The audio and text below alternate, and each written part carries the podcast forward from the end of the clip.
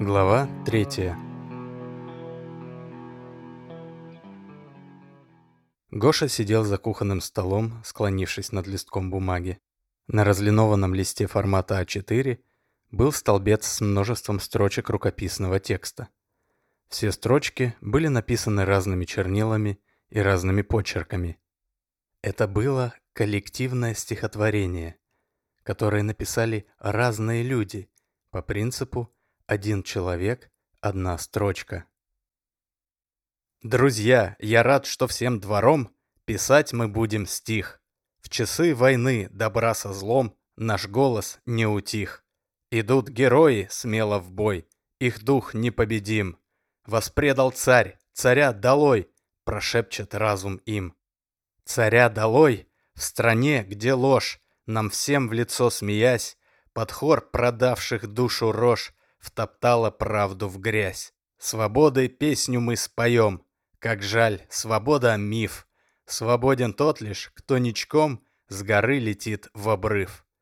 Колонну пятую пора отправить за решетку. Пускай их с ночи до утра воспитывает плетка. Самим решать свою судьбу давно настало время.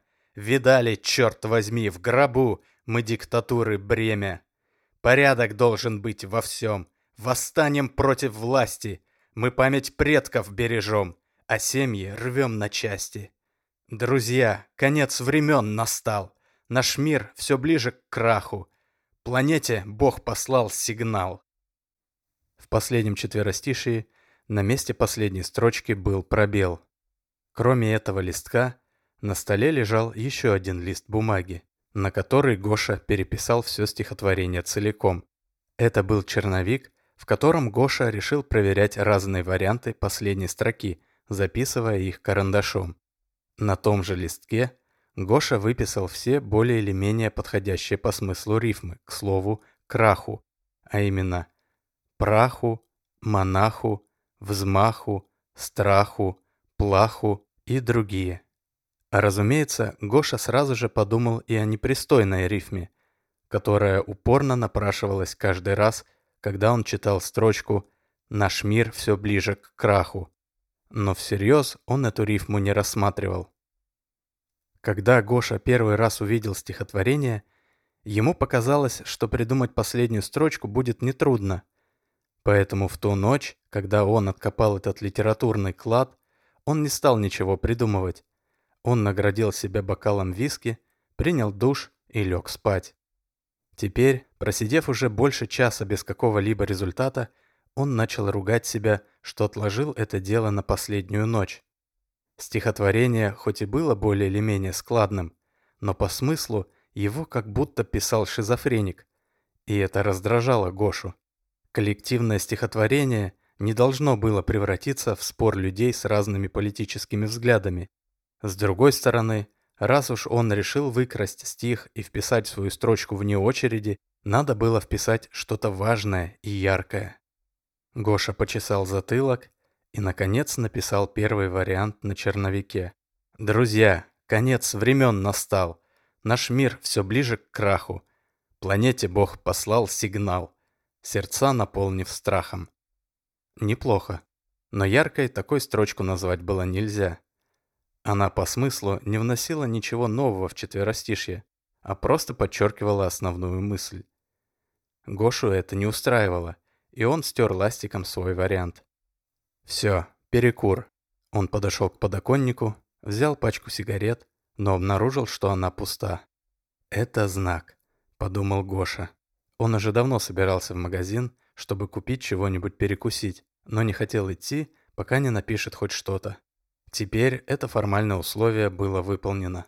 Гоша вышел из квартиры и, чтобы не ждать лифт, направился к лестнице. Он жил в этом доме уже очень давно, но все равно каждый раз чувствовал себя неуютно на лестничном спуске. Пространство у лифтов и квартир, как правило, обжитое, светлое и дружелюбное. Но лестница которая находится как бы в соседнем подъезде, была зоной отчуждения. По крайней мере, так было в доме Гоши, где для того, чтобы попасть на лестницу, нужно было пройти через общий балкончик. В подобных лестничных шахтах нет окон, лампочки то и дело перегорают. Там часто собираются подростки, поэтому там грязно и накурено. Гоша самым быстрым шагом, который бы внешне не напоминал бегство, спустился с четвертого этажа и вышел во двор. Была приятная теплая летняя ночь. На улице все тревоги лестничного спуска в момент улетучились. И Гоша, не торопясь, направился к магазину. Он обогнул свой дом и вышел к дороге, на другой стороне которой стоял фонарь, а сразу за ним шла тропинка к круглосуточному магазину. Выйдя к дороге, Гоша увидел странную картину. Прямо под фонарем стоял молодой парень лет 25 с растрепанными светлыми волосами. Он выставил руки немного вперед, но это была не боевая стойка, скорее это выглядело так, как будто он собирался что-то ловить. На его лице было что-то среднее между раздражением и недоумением. Напротив парня, у кромки освещенного пространства, стоял, раскачиваясь, помятый и несуразный мужик с торчащей во все стороны сидеющей бороденкой. Рядом с ним на земле стояла бутылка водки и валялась куртка. Мужик то и дело вскидывал руки и угрожал кулаками. А еще он периодически демонстративно дергал себя за ширинку. При этом он то приближался к фонарю, то отступал, видимо, опасаясь получить отпор от стоящего под фонарем парня. Мужик почему-то постоянно чередовал угрозы с просьбами и даже мольбой. Он кричал, что сейчас отмудохает соперника Потом угрожал что-то обоссать, после чего просил и умолял парня выручить по-братски. Гоша направился к странной парочке. «Дядь Миш, ну что ты тут опять устроил? Час ночи, а ты орешь. Чё ты до парня докопался?» Примирительно обратился Гоша к мужику, которого Гоша хорошо знал. Это был местный алкаш, дядя Миша. «А чё он, это самое, Задыхаясь от возбуждения, начал мямлить дядя Миша. «Чё он уперся, как баран? Я ему и деньги сую, а он, сука, ни в какую. Ему что, впадло, что ли? Он чё, крутой такой? Вон магаз, две минуты, туда-обратно. А он стоит, как мудак, и не хочет». Гоша вопросительно посмотрел на парня, но тот не торопился ничего объяснять. Он продолжал стоять под фонарем, но, по крайней мере, теперь опустил руки. «Так, дядь Миш, давай по порядку». Гоша пошел на второй заход. «Нормально объясни, что случилось?» «Я ж тебе объясняю». Дядя Миша немного успокоился. «Я этого сопляка прошу мне курева купить. В нашем магазине вон он, рукой подать. Я ему бабло в руки сую, говорю, сходи по-братски, купи сигарет. Магаз вот же он, перед тобой». Дядя Миша картинно двумя руками указал в направлении магазина. Этот лошара бабу свою ждет. Я ему говорю, не придет она, забей ты на нее. Деньги ему даю. Зашел, вышел. Я вы будьте любезны, все. Делов тут на две минуты. А сам-то чего не сходишь? Удивился Гоша. Опять двадцать пять. Я же говорю, там Светка сейчас на смене. Она мне не продает, сука. Я ей деньги показываю, говорю, бабки есть, я заплачу. А эта тварь слушать не хочет. Сидит на кассе, орет на меня стерва. У меня уже уши пухнуть, курить хочу. А этот баран уперся, и все тут. И ты из-за этого тут концерт устроил. Гоша рассмеялся. Яву классическую. Я сам как раз за сигаретами иду. Сейчас принесу. Только ты не ори больше, ладно? Гоша еще раз посмотрел на угрюмого парня под фонарем и, буркнув под нос «ну, народ», пошел по направлению к магазину. Дядя Миша, осознав, что он все-таки спасен, на радостях моментально забыл свою обиду на парня под фонарем. Он надел куртку, подобрал бутылку и, немного подумав, предложил бывшему обидчику бахнуть мировую. Но тот вновь отказался. Тогда дядя Миша открыл бутылку, громко выдохнул и сделал внушительный глоток. Гоша пересек двор и вошел в небольшой круглосуточный магазинчик, который располагался на первом этаже многоэтажки. Внутри было тесно, Небольшое пространство было забито стеллажами с чипсами, сухариками и печеньем. А между ними то тут, то там были втиснуты морозильные камеры с мороженым и пельменями. В магазине не хотелось долго находиться. От одного вида всех этих пестрых и кричащих этикеток начиналась изжога. а сухие замороженные полуфабрикаты навевали тоску по домашней кухне. На кассе сидела продавщица. Крупная немолодая женщина со светлыми волосами и чересчур ярким макияжем. Она уткнулась в телефон и не обратила внимания на посетителя. Справа от входа на стуле дремал охранник. С виду такой же неказистый и несуразный мужик, как и дядя Миша, но одетый в мятую форму охранника. На плече формы гордо красовался шеврон с изображением меча и надписью «Стражник». «Привет, Свет!» Улыбаясь, поздоровался Гоша с продавщицей. «Ты почему дядю Мишу прогнала?» Продавщица отвлеклась от телефона. «О, Гоша, привет! Он тебе уже поплакаться успел?» Ответила Света, подняв глаза. «Да достал тот алкаш. Сколько можно, честное слово?» «Я его предупредила в прошлый раз. Еще раз он что-то стащит, больше я его в магазине терпеть не буду, сразу выгоню. Пусть спасибо скажет, что я заявление не написала. Я ему объясняла, что у нас камеры везде, не спрячешься. Но ему разве объяснишь? Он давно все мозги пропил. Вот вчера как раз чекушку и вынес. Прям под камерой. Ну не идиот? Идиот, подтвердил Гоша. Он понял, что Света, как всегда, скучает на ночной смене. Ей очень хочется потрепаться с кем-то знакомым и обсудить инцидент с дядей Мишей. Но у него на это не было ни времени, ни желания. Он сочувственно вздохнул, развел руки, говоря как бы «я все понимаю», и пошел вглубь магазина. Гоша успел отвернуться как раз в тот момент, когда Света набирала воздуха для очередной тирады. Гоша начал ходить по знакомым рядам. До посадки на самолет оставалось еще часов 10, и было бы неплохо хотя бы один раз нормально поесть. Гоша дошел до дальнего угла, где находилась более или менее нормальная еда. Взял там йогурт, пачку тостов, лапшу быстрого приготовления, нарезку вареной колбасы и пошел к кассе. Но за несколько шагов до ленты он вдруг развернулся и пошел опять к прилавкам.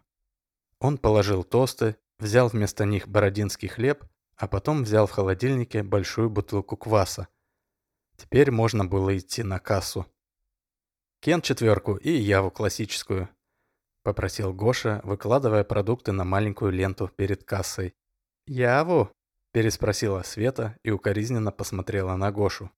Даже смертникам перед расстрелом давали выкурить сигарету. Нельзя же уж всех радостей человека лишать. Как бы оправдываясь, ответил Гоша. «Ой, нашелся у нас мученик», — ответила Света. Она нарочно медленно пробивала товары, а потом долго лезла за сигаретами, чтобы все это время говорить с Гошей.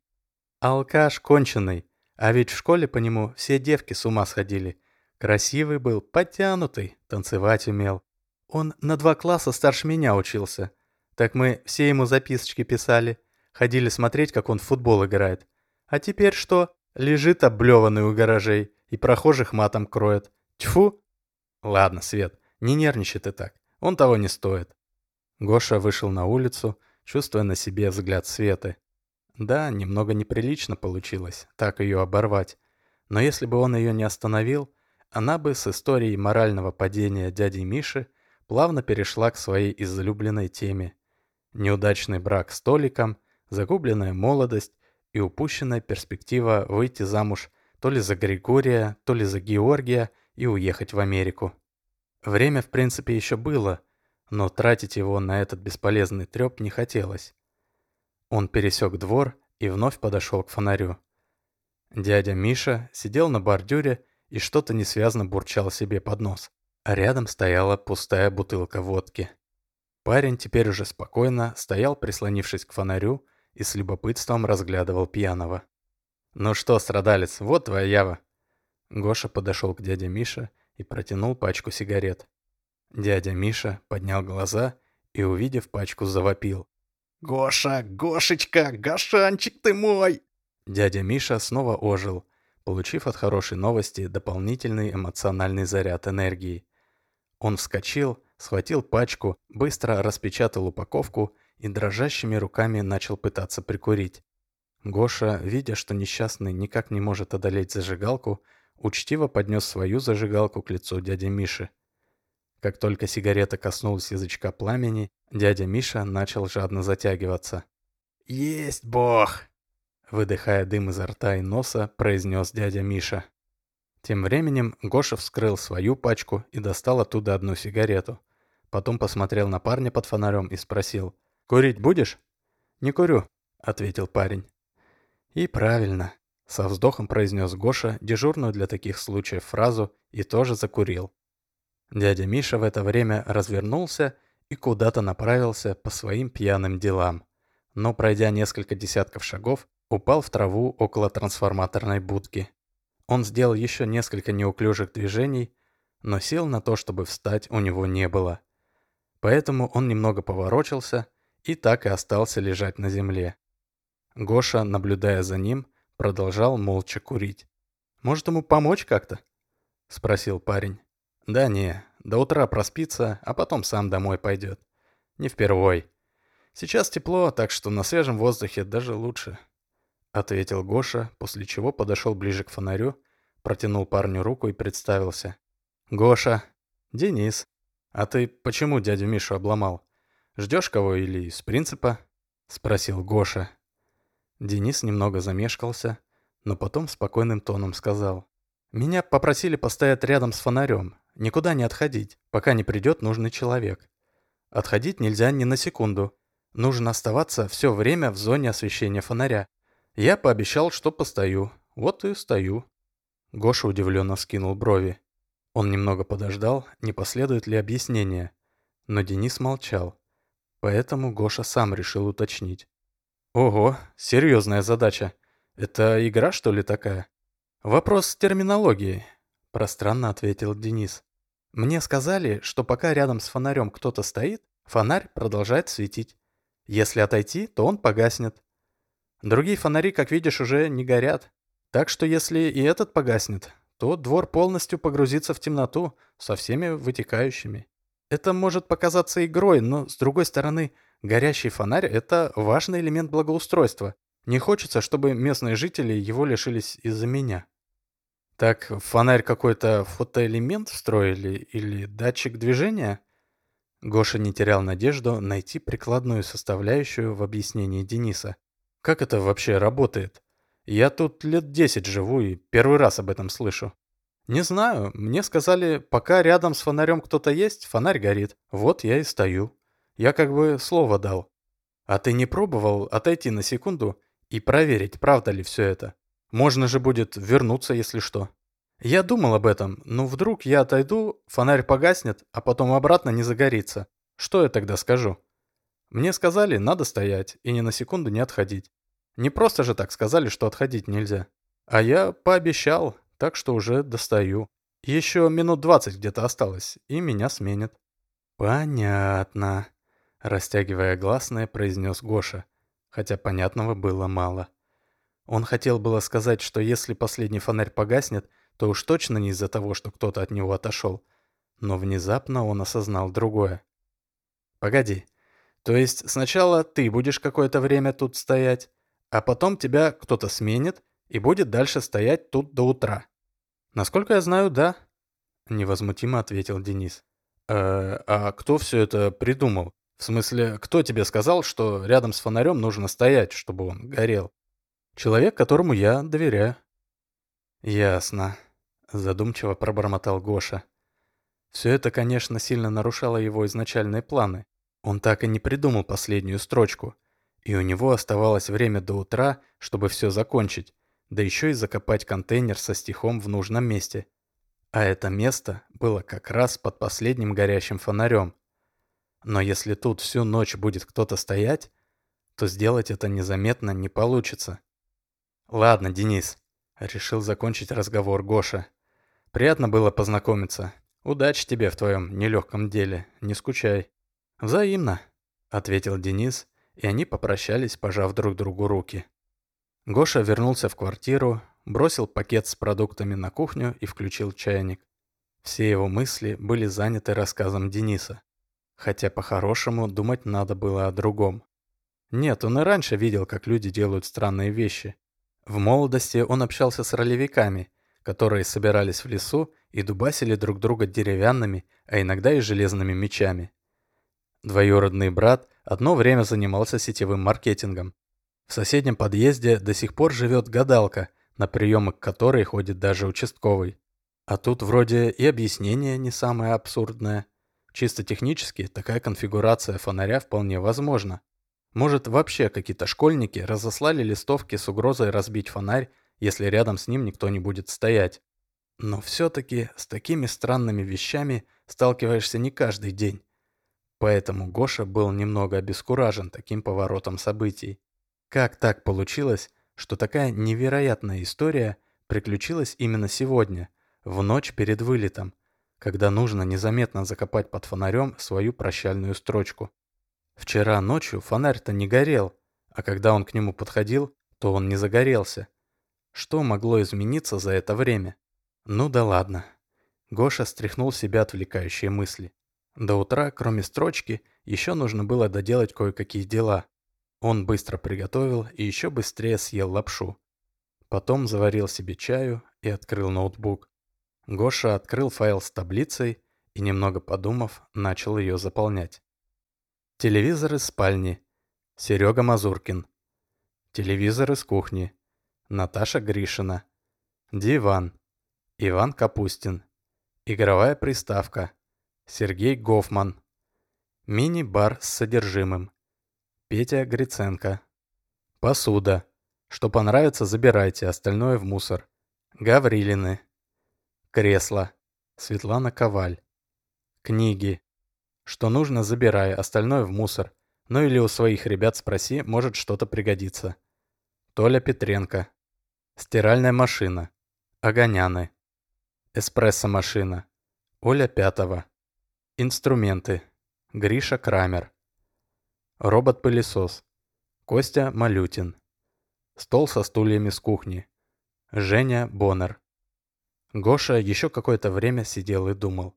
Потом он вставил таблицу в электронное письмо с заранее подготовленными получателями и нажал на кнопку «Отправить».